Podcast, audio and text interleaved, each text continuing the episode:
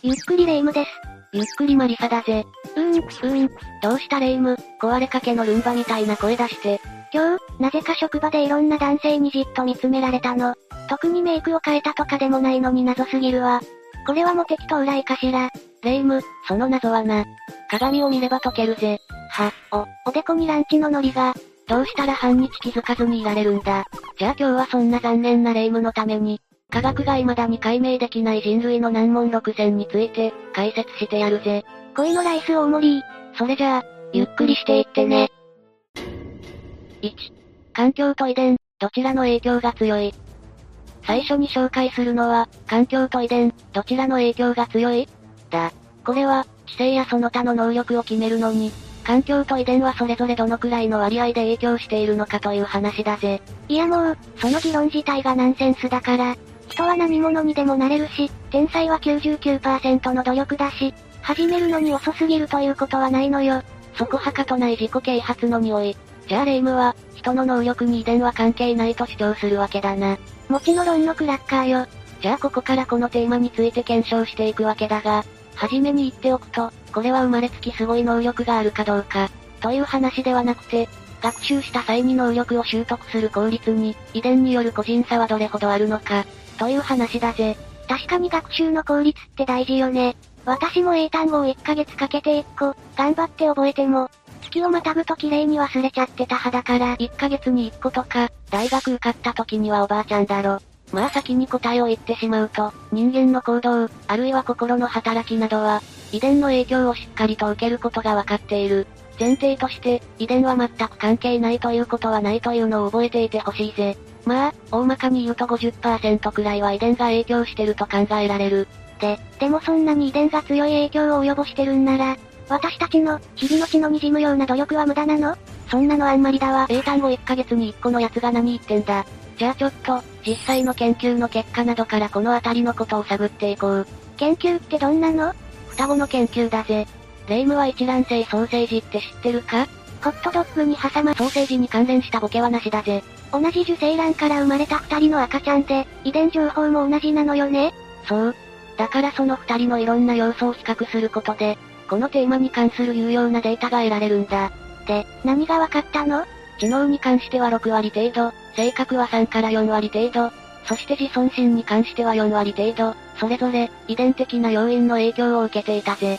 ああ、やっぱりそのくらいは、遺伝の影響を避けられないのね。また、芸術的センスは5割程度が遺伝の影響を受けるようだ。今まで挙げた中だと知能が6割と最も強く遺伝の影響を受けるわけだが、実はそれも年を取るほど強くなっていく。ま、マジで？じゃあ刻一刻メゾン一刻と、努力が無駄になっていくってことじゃない。そんなことを公にしたら、誰も努力しなくなって国民全員ニート社会の到来よ。そんな極端な。実家の庭掘ったらメタンハイドレート出てこねえかな。一応、希望がないこともないぞ。うだうだ。ゴロゴロ。エピジェネティック就職だ。就職とかめんどいよ。このエピジェネティック就職というのは、育った環境によって遺伝子が変化することだ。そりゃ育ってきた環境が違うから好き嫌いは否めないけど、遺伝子が変化しちゃうなんてことが本当にあるの？ではこれについて詳しく見ていくぞ。さっき一卵性ソーセージの話をしたな。一卵性ソーセージは遺伝情報が同じなんだが、実はそれでも、成長するにつれ容姿や性格などが異なってくることがある。ええー、そうなの？じゃあ双子の姉になりすまして、姉の彼氏とデートとかできないってこと？どこの少女漫画だ？で、ここで登場するのがエピジェネティック就職だ。遺伝子が後天的に変化するわけだが、遺伝情報が書き換わるわけじゃないんだ。変化するのに変化してないってどういう意味よ？遺伝情報が変化しているのではなく、外的な要因によって、ある機能を持った遺伝子の活性が強化されることによって起こる。つまり、体そのものが変化していなくても、アウターを着たことで寒さに耐えられるようになった、という感じだな。実際にこのエピジェネティック就職によって、ストレス環境下にさらされた線虫のストレス耐性が強くなることがわかっているぞ。元からの遺伝情報に能力が100%左右されるわけじゃないってことだ。しかも、その強くなったストレス耐性はその子供にも遺伝することがわかっている。社畜の子が社畜になるというわけね。身も蓋もない解釈。2、我々を人間たらしめているものは何か。次に紹介するのは、我々を人間たらしめているものは何かだ。これは、チンパンジーなど人間に近い動物をはじめとした、他の動物と人間の根本的な違いがどこにあるのか、という話だぜ。そんなこと議論する意味ある？人間は人間でしょ。それ以外に何があるのよ。しかし、人類の遺伝子とチンパンジーの遺伝子の違いはわずか2%しかないと言われている。わ、ワインと紹興酒くらいの違いしかないなんて、アルコール度数で例えるな。余談だが人間とバナナでさえ、遺伝子の違いは40%とされているぞ。ウイスキーとビールくらい。あるいは、将来、クローン技術が発達してネアンデルタール人のクローンが作られた時、それが人間だとしたら、人権も与えられなくてはいけないよな。あ、確かに。それは激しく賛否が分かれそうな問題ね。あと、過去にオックスフォード大学の入試で出された有名な問題に、自分がロボットでないことを証明しなさい、というものがある。ああ、あったわねそんな問題。回答例としては、出産ができるからとか、騙された経験があるから、とかいうものがあったが、どれも、そういう風に作られたロボットだろっていう論破が可能な気がするわ。まあそういうわけで、ある生物の個体を何をもって人間とするのか、というのは非常にデリケートな問題であるというわけだ。じゃ、じゃあ、結局何を指標にして、人間とその他の生物を分けるべきなの？そのことに迫る研究の一つは、脳に注目しているぜ。この研究では、人間、チンパンジー、オナガザルなどの脳をそれぞれ調べ、類似点を洗い出した。その結果、人間のみに存在する脳の部位があることが分かった。それが、ドーパミン作動性介在ニューロンだぜ。言ってることが1ミリもわからないんだけど。説明しよう。そもそもニューロンというのは、電気信号によって情報を伝える役割を持っている。で、このドーパミン作動性介在ニューロンというのは、その神経伝達の過程でドーパミンを利用するんだ。ドーパミンは快楽や学習などに関わる神経伝達物質だな。学習はともかく、快楽には大いに興味があるわ。やれやれ。とにかく、このドーパミン作動性介在ニューロンは、人類の脳だけにあったわけだが、これは認知機能のほか、気分をコントロールしたり、作業記憶に関連すると言われているぜ。つまり、そういう機能は人間だけが発達させているということ？少なくとも、他の種よりもそれが得意であるかもしれないということだな。うーん、いまいち納得いかないわ。そのなんちゃらニューロンの件はその通りなのかもしれないけど、病気とか遺伝的な疾患で、そのニューロンがなくても生きている人がいたら、その人は人間じゃないのか、って話にならない？確かにそうだな。まあ、今のところこの問題は、まだ哲学とか宗教の領域の問題でしかありえないのかもしれないぜ。3. 老化は避けられないのか次に紹介するのは、老化は避けられないのか？だ。わい。真の思考定わい。これは、人類の永遠のテーマである不老不死を、科学の力で一部なりとも実現できないか、という話だぜ。水銀飲むに決まってるでしょ。それやった思考定は死んだけどな。思考定でなくても、私も大いに興味があるわ。何しろこの美貌は、世界遺産にも等しいから永久に保護すべきともかく、人類がその発祥以来追い求めてきた不老不死だが、西暦2000年を過ぎた今でも実現していない。しょぼん。果たして老化を止めることはできるのか。よぼよぼのしわしわになる運命からは逃れられないのかしら。じゃあこれに関する最新の研究状況を見ていくぜ。実はここ数年、若返りに関する研究に注目が集まっている。老化のメカニズムを解明し、それを踏まえて、人間を若返らせる研究が行われているんだ。その研究の中心となっているのが、高加齢医学研究会というグループだぜ。闇の組織ね。全然闇じゃないぜ。この高加齢医学研究会は、医者や学者たちによって組織されており、一連の研究によって、体内の活性酸素と老化の関係などが解明されつつあるぜ。まあ活性酸素とかは、昔からよく言われてた印象があるけど、なんかもっと、画期的な研究成果はないの？坂を転がったら3年ずつ寿命が伸びるとか、なんかあったなそういうの。じゃあさらに近年、注目を集めているトピックを紹介しよう。それが GLS1 だ。SL39? この GLS1 は酵素の一種なんだが、この酵素は、老化した細胞の生存に必要なものだとされている。ヨボヨボになっても長く生きられるってことね。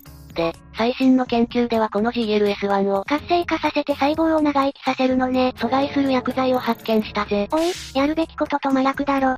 実はこれは全然間違ってはいないんだ。老化した細胞があると、生物の個体全体としては不都合で、個体の、例えば一人の人間の健康や長寿のためには、これは取り除くべきものとされているんだぜ。老化した細胞を切り捨てて全体を生かす。まるで生物学的ウバステ山ね。実際、実験において老化したマウスに対しこの GLS-1 の阻害剤を投与したところ、老化細胞が除去されたほか、加齢による様々な症状も改善したぜ。す、すごいじゃない。さらに人の皮膚の老化にも効果があることが確認された。不老不死が実現する日も近いってことね。それにはまだまだかかりそうだが、実は別件でもう一ついいニュースがある。それがオートファジーだ。オートファジーというのは、生物の細胞が自ら、自分の細胞を分解する働きのことだぜ。ぶ、分解しちゃダメでしょ。いや、これもさっきの GLS-1 と同様に、老化した細胞を分解することで、個体全体を若く健康に保つ。そして、このオートファジーには、有害な物質を取り除く機能もあることがわかっている。有害な物質って、例えば？例えば傷ついたミトコンドリアだったり、アルツハイマー病やパーキンソン病の原因となるタンパク質とかだな。また、病原体も取り除く働きを持っているぞ。老化した細胞とともに、これらの有害なものも除去することで、これまた老化を防ぐのに役立ってくれるぜ。オートファジー。オートファジー。しかし、このオートファジーにはライバルがいてな。その名前はルビコンという。ユリウスカエサル関係かしら？いや、これはタンパク質の一種なんだが、なんとオートファジーの働きを阻害することがわかっている。老化を防ぐオートファジーを邪魔するわけだから、老化を早める要素とも言えるな。引っ込め。ルビコン引っ込め。このルビコンをなんとかできたら、老化を遅くすることができるのかもしれないな。このように老化のメカニズムは日々、解明され続けているため、今後も健康寿命は伸び続けるだろうと言われているぜ。4. 人類は冬眠可能なのか次に紹介するのは、人類は冬眠可能なのかだ。人類が冬眠するための方法の探求についての話だぜ。わーい、冬眠冬眠。霊夢は空系と寝る系の話題だと急にテンション上がるよな。寝るの大好き。熊やリスなどの動物は、厳しい冬を生き延びるため、体温を下げることでエネルギー消費を減らし、食物が少なくても生きられるようにしている。これが冬眠だぜ。これを人類も行うことができれば、宇宙船で遠くの星まで旅することとか、現代医療では治療困難な病気の患者が冬眠して、医療が発達するまで待ったり、といったことが可能になる。でもさ、病気の件はともかくとして、宇宙旅行に行くのに冬眠はもったいなくない？せっかくコストをかけて宇宙に行くんだから、途中の時間も実験したりとか、有意義に使えばいいんじゃないの？甘いな。宇宙旅行には、霊夢が想像している以上のとてつもない時間がかかるんだ。例えば地球に似た星である可能性のあるケプラー 1649c は、地球から実に300光年も離れている。つまり高速のロケットが開発されたとしても、300年かかるってことだ。江戸幕府ができて滅びる。食料などを持たせながら300年の旅をするには、人工冬眠は欠かせないぜ。なるほどね。宇宙開発の分野でもこれはいずれ必要になる技術というわけね。そういうわけで、人工冬眠の研究が行われているわけだが、人類に近い種で冬眠をする例はいくつかある。例えばマダガスカルのファットテールのキツネザルなんかは、寒気に最大8ヶ月もの間冬眠をし、その間、尻尾に溜めた栄養で生き延びるらしいな。なんか可愛い。でもさでもさ、夢のある話だとは思うんだけど、実際に人工冬眠で無事に目覚めた人はまだいないわけでしょ。心臓とかいろんなところに負担がかかりそうだし、実現はまだまだ先なんじゃないかと疑っちゃうわ。いやそれがな、人類はそもそも冬眠をしていた種族なのではないか、と推測する研究者もいるんだぜ。え、そ、それって、つまり、人工的にではなく、そもそも身体に備わった機能として、冬眠をすることができていたのではないか、ということだ。その能力を取り戻すことができれば、人工冬眠は割とスムーズに実現するってこと？そう、冬眠する能力を呼び覚ますんだ。ややこしいわ。ちょっとした実例を話すと、例えばある日本のハイカーが遭難した際、腰を負傷し、水や食べ物もなかったが、なんと24日も意識を失ったまま、山の中で生存していたという例がある。24時間じゃなくて24日って、相当ね。また、ネアンデルタール人の祖先にあたるホモハイデルベルゲンシスという種は、冬をしのぐために冬眠していた可能性が指摘されている。いやいや、どうしてそんなことがわかるのよ。彼らの骨を調査したところ、病気の兆候とか損傷の具合とかが、冬眠する動物と似ていたんだ。このことからの推測というわけだな。このほか、現代に生きているキツネザルなどの霊長類も冬眠する習性を持っている。さっき言ってたやつね。こういうことを考え合わせると、現世人類、すなわち私たちにも、冬眠することができるポテンシャルはあるとも言えるんだ。わーい、私たちはまんじゅうだけどわーい。まあそういうわけで、すぐには実現しなさそうな人工冬眠だが、ひとまず希望は持っていて良さそう、ということだな。ぐーレイムあ、ごめん。鶏ガラスープがなんだって？永遠に寝たいのか ?5、なぜ音楽が人類の間で発達したのか？では次行くぜ。なぜ音楽というものが人類の間で発達したのか？だ。一見、生存に必要なさそうな音楽の能力が、なぜ人類は発達しているのか、という話だぜ。いやいや、音楽に理由なんかいらないのよ。ただ衝動に身を任せてギターをかき鳴らす。それだけよ。お前カスタネットしかできないだろ。で、そもそも人類がいつ頃から音楽という営みを始めたのか、具体的なことは分かっていない。一応伝承の中では、中国神話に歌の発明者と言われる存在が登場する。それが勝天使だぜ。勝天でー。勝天使は伝説上の帝王で、繊維愛と、絹を作り出した存在であり、このほか、歌や舞の発明者でもあるとされている。勝天使の一族は、千人で合唱した。大晦日なのかしら？その歌声は山を震わせ、川を湧き立たせるほどのものだったという。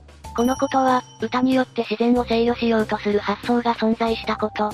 また、最初の音楽は歌声だと考えられていたことを示唆しているぜ。ま、まあそれはわかるんだけど、それってあくまで伝説でしょ？実際の最初の音楽が何だったのか、というのとはまた別問題じゃない？考古学的な話をするならば、約3万6千年前の最古の管楽器と言われるものがある。これはドイツの洞窟から発見された骨でできた笛で、形は現代でいうリコーダーに近いもののようだ。そんな昔から、人間は音楽を作り出してきたというわけね。音楽というものはあらゆる文化に存在する。そして、生まれたばかりの赤ちゃんでさえ、音楽やリズムというものには関心を示すという。音楽というものは本能的な営みなのかしらだとしたら人間以外の動物にも音楽があったりするの？いや、実は音楽を作るのは人だけだ。鳥類や怪獣類には、歌っている、とも取れる行為を行う種があるが、あれは人間と同じ意味で歌っているわけではない。また、人間に近いチンパンジーなどの霊長類は、歌ったり、音楽に関する行動をとることはない。人だけが音楽を作る生き物なのね。じゃあやっぱり、文字みたいに純粋に文化的な営みってことかしら。確かに音楽って、別に生存に不可欠ってわけでもないしね。そういうこともできるが、文明の初期において、音楽というのはかなり実用的な意味を持っていたと考えることができる。え、一体何々？それは猛獣を追い払うことだぜ。いやいやいや、そんな魔法みたいなことが、具体的に言うと、例えば鐘を打ち鳴らすことで驚いた猛獣が逃げていったり、とかは、実際にあったと考えられている。ああ、なるほどそういうやつね。ただ、それをやった党の本人たちも鐘の音には魔法みたいな力がある、と考えることはあっただろうぜ。そして実際にそういう経験があったものだから、音楽は宗教的な意味で利用されるようになり、儀式などにも使われるようになったと考えられている。リズムやメロディーなどは、いろんな宗教で現代も儀式に利用されているしな。で、でもさ、そういう実用的な面だけじゃなく、音楽って聞くだけで単に心地よくなったりするじゃない。あれってどういうことなの？実は正直なところ、その点に関しては十分に解明されてはいない。ただ言えるのは、聴覚は大脳辺縁系と密接に結びついているということだ。大脳難しい言葉使ってごめんねピヨピヨ。甚だムカつくわ。大脳辺縁系は脳の部位の一つで、感情や本能を司っている部分だ。この部分は普段、前頭葉の理性によってコントロールされている。感情や本能にダイレクトに従うばかりでは、霊夢のような人間になってしまうからな。ふむふむ。馬鹿にした？で、その押さえつけられることによるストレスを、音楽を通して大脳辺縁系に働きかけることで、解消しているのではないか、という仮説があるな。しっかりとわかっているわけではないのね。ただこの他に、ひとまず音楽が心身ともにいい効果がある、ということだけは確かなようだ。やっぱり私たちも音楽の道を歩むしかないようね。マリサがボーカルよ。一緒に武道館を目指しましょう。カスタネットとボーカルのバンドって何 ?6、自分が死ぬ時何が起きるのか。ラストに紹介する謎は、自分が死ぬ時何が起きるのかだ。人間が死ぬ時、脳はどのような反応を見せるのか。そして、その人自身の主観としては、一体何が起こっているのか、という話だぜ。何が起きるのかって、そりゃ、ここは俺が食い止める、とか、俺の分のビールも冷やしといてくれよな、ってやつでしょ。頭の中が少年漫画になってるやつがいるな。人間が死ぬとき、最終的には呼吸が止まり、意識もなくなる。まあ、そうよね。しかし、外見からはなくなったように見えたとしても、一瞬で全ての機能が停止するわけではない。特に脳は、各部分が段階的に機能停止していくんだぜ。ここで脳の構造についてちょっと説明したいんだが、一番外側には大脳皮質があり、ここには未来のことを考えるなどの機能がある。そして少し内側に、記憶とか、コミュニケーションを司る領域があり、さらに一番深いところに大脳基底核という領域があるぜ。何をするところなの？この大脳基底核は、感情や運動、認知などを司ると言われているな。で、ここからが肝心なんだが、人が死ぬとき、一番外側の大脳新皮質がまず機能を停止する。しかし、奥の方にある大脳基底核は最後まで残ると言われている。ここが生きている限り、呼吸も脈もまだ残っているんだぜ。え、でも、実際にそれを確かめることなんてできなくない？そう言うと思ったぜ。じゃあ興味深い研究を紹介してやろう。実は全く偶然に、人が亡くなる際の脳波のデータが取れたことがあったんだ。ま、まさか死刑囚を実験台に、とか、ダークなやつじゃないでしょうね。いや、あくまでも偶然だ。これは2016年のカナダで、ある研究チームが、転換患者の脳波測定をしていた時の話だぜ。この転換患者は87歳で、脳波の測定中に運悪く心臓発作を起こし、そのまま亡くなってしまったんだ。その過程でずっと脳波のパターンが記録され続けていたため、人が亡くなる時の脳の状態のデータが取れたというわけだ。な、何が記録されてたの？グラフの線が悪魔の顔に見えるとか？お茶目すぎるだろ。亡くなるまでの30秒間記録されたその脳波のパターンは、夢を見ている時のパターンや記憶を呼び覚ましている時のパターンなどと、似通ったものだったという。